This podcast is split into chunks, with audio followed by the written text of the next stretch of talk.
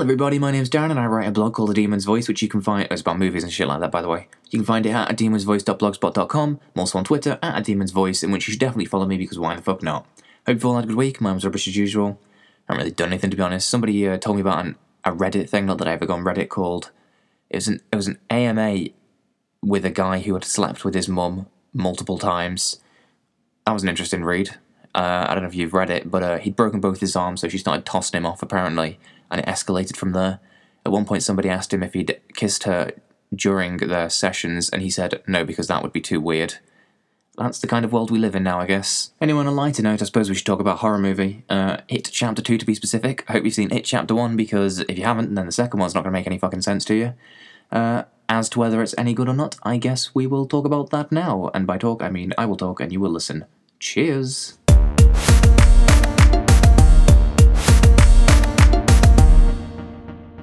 The first It film made more money than a coin operated vagina, and as such, the sequel was greenlit about as fast as I reckon that coin operated vagina would likely need cleaning.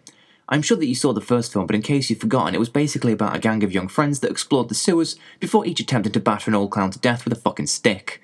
I guess the clown kind of deserved it though, because beyond anything else, he was a clown, and the only people to dress up like that are either serial killers or out to start a fight with fucking Batman. Like Simply Red's Mick Hucknall, Pennywise the Dancing Clown is a pale ginger freak that seems designed to haunt the nightmares of anybody that encounters him. Unlike Mick Hucknall, however, Pennywise isn't satisfied by only murdering a person's ears, preferring instead to terrify them to their very core by eating them and feeding on their fear. Although, if you can think of anything more terrifying than being forced to listen to a Simply Red playlist, then you obviously have a more horrific imagination than I do. This sequel, It Chapter 2, takes place 27 years later with a new cast of older actors playing the adult versions of the children from the first film. I think this recasting is a technique that boyhood director Richard Linklater would call cheating. It's insane how well all of these fucking characters have done for themselves too, considering that their childhood gang was called the Losers. One of them is a successful stand up comedian, one of them is a famous writer, and another is a wealthy businessman. I've just looked at one of my childhood friends, and although I can't tell what his job is now, he looks like a fat coconut and has a baby that looks like a neglected fucking chimp. One of the kids, though, Mike, isn't doing too great, being that he's the only member of the original gang not to have left town. He's become obsessed with the myth of Pennywise, and as such, his walls are full of old newspaper clippings and other clues as to how to defeat the clown if he were to ever return. If you can imagine the house of a psychopath that has a circus fetish, that's basically how he's living. Still, he does have a house, I guess. The best chance of becoming a homeowner that I have is by chewing up sticks and then spitting the paste into a sort of hovel shape, and so I guess I shouldn't slag off Mike's lack of success too much. Of course, the clown decides to make a return, meaning that Mike is tasked with convincing his old friends to come home in order to help him fight it. He's kind of like a shit Nick Fury putting together a super team of anxiety riddled ex friends. He's also basically just organised a school reunion, but rather than getting drunk and then fingering each other, his friends have got to meet up for the first time in years in order to kill their surviving sewer monster. Coincidentally, sewer monster would also be a pretty good name for that neglected monkey baby that my old fat coconut friend has had.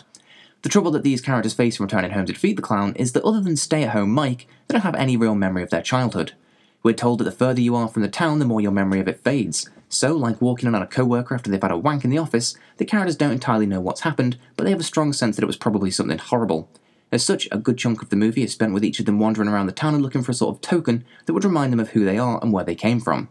Despite how nostalgic it would make us for our hometowns, I suppose it's worth mentioning that none of these characters return with a lump of old white dog shit. As well as being a horror movie, the first It was also a coming of age film in which each of the characters had to face up to some aspect of getting older. By contrast, this new film has more in common with T2 Trainspotting in that it's about a group of now older characters having to walk back through their past in order to understand the ways in which it defined them.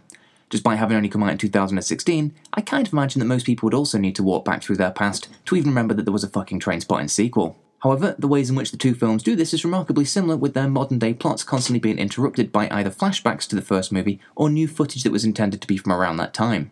I suppose that the biggest difference is that the demon that they have to fight here isn't heroin, but an actual demon. Although I suppose both are capable of making you shit your pants. Despite the town cinema being shown to be playing a Nightmare on Elm Street 5, the other movie that this reminded me of was actually a Nightmare on Elm Street 6, Freddy's Dead, The Final Nightmare. There are obvious comparisons that can be made between Pennywise and Freddy Krueger in that they're evil monsters that use a child specific fear to prey on them, but both It Chapter 2 and Final Nightmare specifically seem to take place in a town in which the monster has won, and the surviving residents simply pretend that all is well despite their obvious denial. This is also how I feel about Manchester, which was unsurprisingly the birthplace of Mick fucking Hucknall. Have you ever heard of a noodly naan? Well, you will because it's a meal that I've invented and I highly suspect that it'll one day become my legacy. Basically, it involves throwing a load of noodles, meat, and cheese onto a naan and then covering the whole thing in a fuck ton of mayo. The secret ingredient is low standards. The way I feel about It Chapter 2 is kind of similar to how I feel about my Noodly Naan, in that it's enjoyable and I felt satisfied by the end, but I can't quite shake away the feeling that it might have been a bit of a fucking mess. Not only does the film have way too many characters, but by flashing back and forth and through multiple timelines, it ends up having to keep more balls up in the air than a juggler at an orgy. The midsection in which the characters have to separately find their individual memory tokens is essentially an episodic detour into several horror shorts, which would be fine if it weren't for how fucking many of them there are. As it drags on, there's no doubt that repetition sets in, and with most of these shorts taking place in flashback, they're all lacking in tension, being that we obviously know the characters will survive into adulthood. Thanks to sections like this, the film is also almost about three hours long, with the biggest cause of tension being in my bladder, as my actual skin began to sweat what I can only assume was actual piss. But horror movies are rarely given a budget as large as this one, and so, like a horny dog that's knotting into its partner, we should really latch onto them when we get them. I think the last one to come close was A Cure for Wellness, which was a bit crap, but still deserved praise for the originality of having Jason Isaacs do a comedy accent, as half his face slides off and he runs about trying to shove eels up people. It Chapter 2 is clearly a better film than that was, and actually has one of the more intense openings that I've seen in a horror movie for a while, other than Midsommar the other day. It starts as one of those funfair type things in which visitors walk about below the lights of a Ferris wheel, with candy floss and cuddly toys that they've won at the various coconut shy type stalls.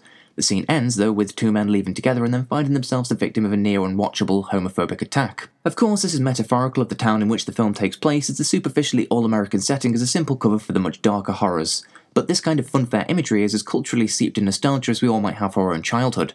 So, as well as being a pretty blunt way of showing how the horror has grown up from the previous movie, it also highlights the theme of going back to discover a darkness that was always really there. Also, shit, I just thought, a coconut shy?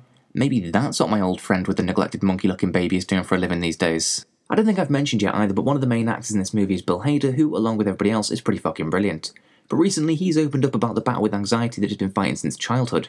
In keeping with this idea of finding the shits made reality behind our rose tinted spectacles, it occurred to me that if Pennywise previously represented the anxiety of getting older, then it only seemed logical that here he represents the anxieties that we carry on through from our childhood. Not that kids will have any time to develop anxieties these days, considering how busy we keep them with their daily school shootings. This idea seems to be backed up by the way in which the clown harasses these adults by playing on things that might not even be relevant to them anymore. The fat kid from the first movie is now as buff as fuck, and yet Pennywise still upsets him by calling him Fat Boy.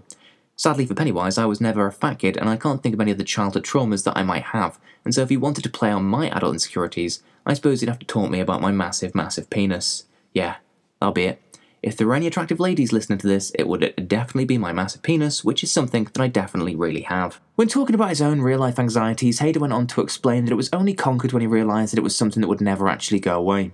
Rather than trying to defeat it with force, he decided to befriend it by treating it as just one extra voice that could be reasoned with, and not the primary one that had been dominating him. Pennywise and anxiety are both bullies that thrive off you feeling shit and can easily be defeated when you realise that their only power is in upsetting you. This is also true of my own piece of shit stepmother, but I don't think the kids here are going to be able to defeat the dancing clown by having their dad divorce it. Nor am I saying that the movie ends with the children having befriended the clown, although that certainly wouldn't have been impossible considering how many strange turns this film takes. I can understand why a lot of people might not like this movie, and I'm left with several lingering issues myself. Did the subplot with the bully go anywhere? Sorry, who was gay? There were Native Americans doing what now? So that guy's just flat out fucking his own mum now, is he? But it's filled with imagery and performances that will no doubt become iconic to the genre. It might be a jumble of ideas, but that's still an improvement over the average horror movie, which, like Simply Red, appear to be aimed at fucking idiots. Thanks for listening, motherfuckers, and see you next time.